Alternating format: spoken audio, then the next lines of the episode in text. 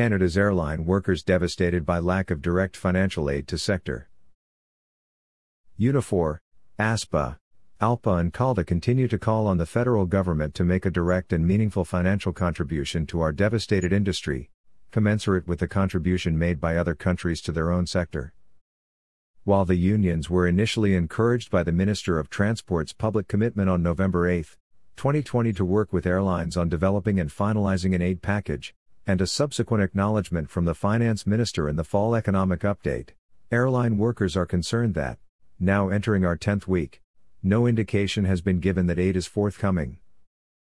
The Air Canada Pilots Association ASPA, the Airline Pilots Association ALPA, Unifor and the Canadian Airline Dispatchers Association CALDA collectively represent more than 300,000 Canadian workers, many of which have already been laid off or furloughed.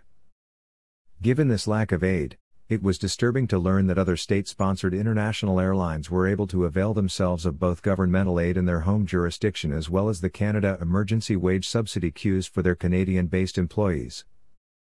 While the Extended CEWS program, an employer directed program, has provided some measure of job protection for Canadian airline workers, we have seen thousands of layoffs in this sector and a disproportionately large number of furloughed aviation workers, notwithstanding the CEWS. The harsh reality is that airlines are extremely capital intensive operations with a high cash burn rate and the requirement to preserve liquidity to maintain equipment, routes, and staff. This reality is not considered under the CEWS, and it is a clear indication that more federal government support is required.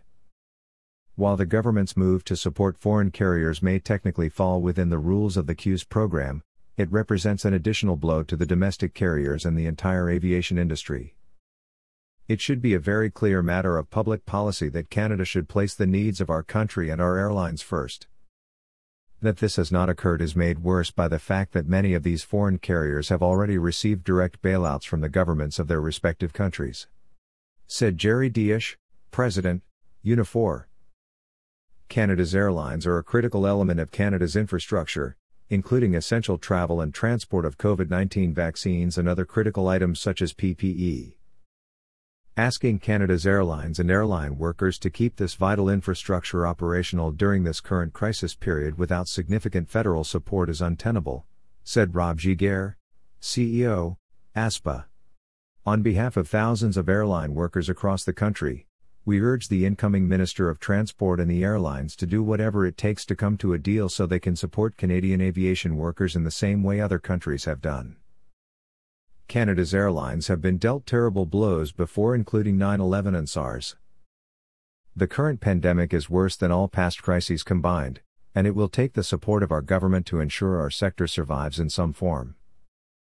Make no mistake, Canada's airlines and the livelihoods of the thousands of Canadians they employ remain at great risk if urgent assistance is not forthcoming. The federal government acknowledges that Canadian air travel is essential, but instead of helping Canada's airlines, our legislators continue to miss the mark as a result of failing to properly consult with aviation industry stakeholders and labor associations, such as ALPA Canada, ASPA, and Unifor, and have all but ignored the many well articulated and science based recommendations provided to them, said Tim Perry, President, ALPA Canada. Airline workers are not part of the negotiations that are apparently taking place between airlines and the federal government, but we are past time for a resolution on this issue. In negotiations, government must ensure benefits are set to flow to workers, protecting current and future employment. We have other jurisdictions already moving to a second round of aid for their airline sector, while Canada has not managed to deliver. Our government and airline leaders need to make a deal, said Russ Williams, president of the Canadian Airline Dispatcher Association. The longer it takes, the more our workers are paying the prices every day more routes are cancelled, more jobs lost, and any potential future recovery looks to be years away.